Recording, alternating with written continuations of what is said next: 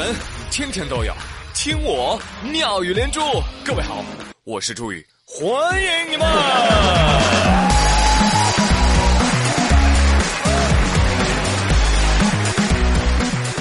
七月七日晴，忽然下起了大雪，不敢睁开眼啊！希望是我的幻觉。朋友们，二十八号，咱们中国的北极黑龙江漠河迎来了今年的首场降雪。漠河周边的森林呐，那是银装素裹，雪深超过五厘米。一踩，哎呀，我的脚呢？市民徐先生说，早上都被冻醒了。哎呀，醒过来之后翻箱倒柜找毛衣毛裤，这今年不大正常啊！那往年漠河都是九月中旬才下雪，哎，今年漠河天气啊比较任性啊，总给人意想不到的东西啊。我综合分析了一下，谢谢谢谢啊，谢谢徐先生。哎呀妈呀，还拉不住了还！朋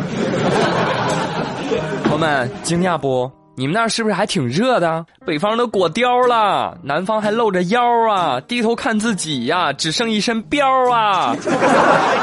而且雪啊，真会下啊，就捡七夕前后下。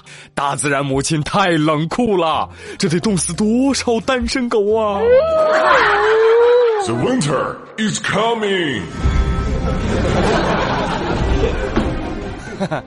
哎，这就看出来了啊，这个南北方的。季节差异，是吧？其实南北方的差异多了去了，哎，比如说口味，对呀。再比如说买菜也是有差别的，真的。你像北方的朋友，要是头一次去南方菜市场，你们就会很惊讶。为什么？南方的朋友买菜，他可能就买了一根胡萝卜、一个番茄、一小把豆芽。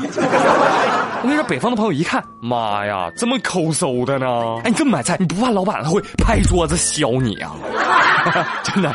在东北啊，你这样买菜，你很有可能没有办法活着走出菜市场。为什么？你可能当场就被人抓去炖粉条去了。啊，北方老板通常都会这么说：“你干啥呀？就买这么点儿啊？回去喂家巧啊？家巧都能被你气死！不吃了，喝露水得了。”南方老板就不一样，南方老板就是啊，要一根胡萝卜是吧？哦，还有一根玉米，好嘞。哎，您这是要煲汤吗？对呀。哈哈，是的呀哈，那要不要再来一块冬瓜呀？很补的。看出差别了吧？告诉你朋友们，镇关西当年就是这么被鲁提辖给打死的。如果是在南方，镇关西根本就感觉不到鲁达是在刁难他，是吧？在南方根本不算闹事情嘛，对不对？鲁达说：“哎，给我切十斤肥肉剁碎了。”哎，好嘞，您稍等。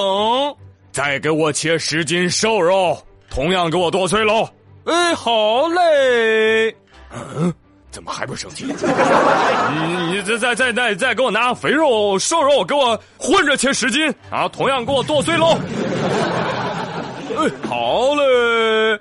哎，客官呐，您站了这么久，要不要先坐会儿，喝点茶呀？鲁达祖。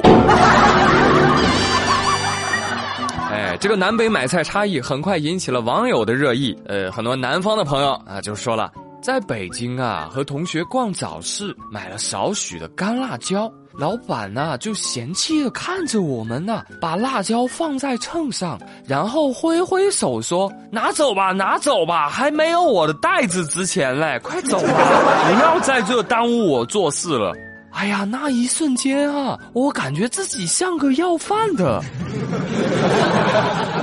哎，北方的朋友也有说啊，喂，在你们南方买菜才叫可怕嘞。我在绍兴上班的时候，我妈就看我，然后我们一起去菜市场买菜。买菜的时候，前面一大哥就要了一根葱、一颗鸡蛋，给老板一块二毛钱。轮到我妈的时候，我妈说：“来，老板，给我要二十块钱鸡蛋。”轰动全场，万众瞩目。哎，要的就是这种感觉，哎，要的就是这种 feel。哎，我们北方的朋友走在大马路上都要有这种 star 的感觉，不灵不灵不灵不灵。目光转向临沂。前段时间啊，这个临沂司机撞上暴走队事件之后，隶属于山鹰运动协会的一支暴走队伍啊，就改到附近的工业园区的小路上去活动了。哈。哎，这个路线呢，也是有关部门啊统一勘探，最终给协调出来的啊。就这样，一名成员还抱怨呢：“哎呦，这个没有在大路上走的感觉啊！啊，在小路上走，真的没劲。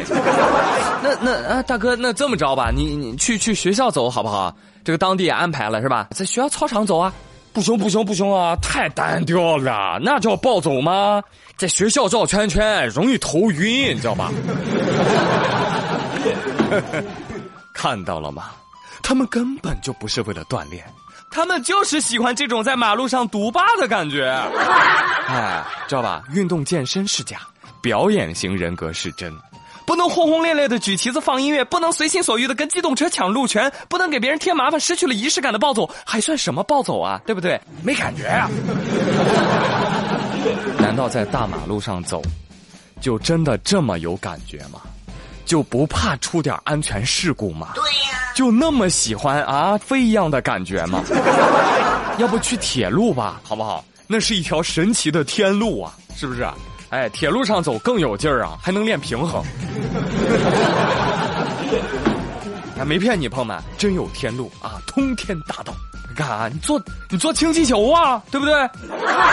你看前几天，吉林延边有个男子就坐着氢气球啊，干嘛去摘松子儿。结果呢，中途失控了，这个氢气球啊就飞走了啊，就带着他飞到了百米高空。我欲成仙，快乐齐天。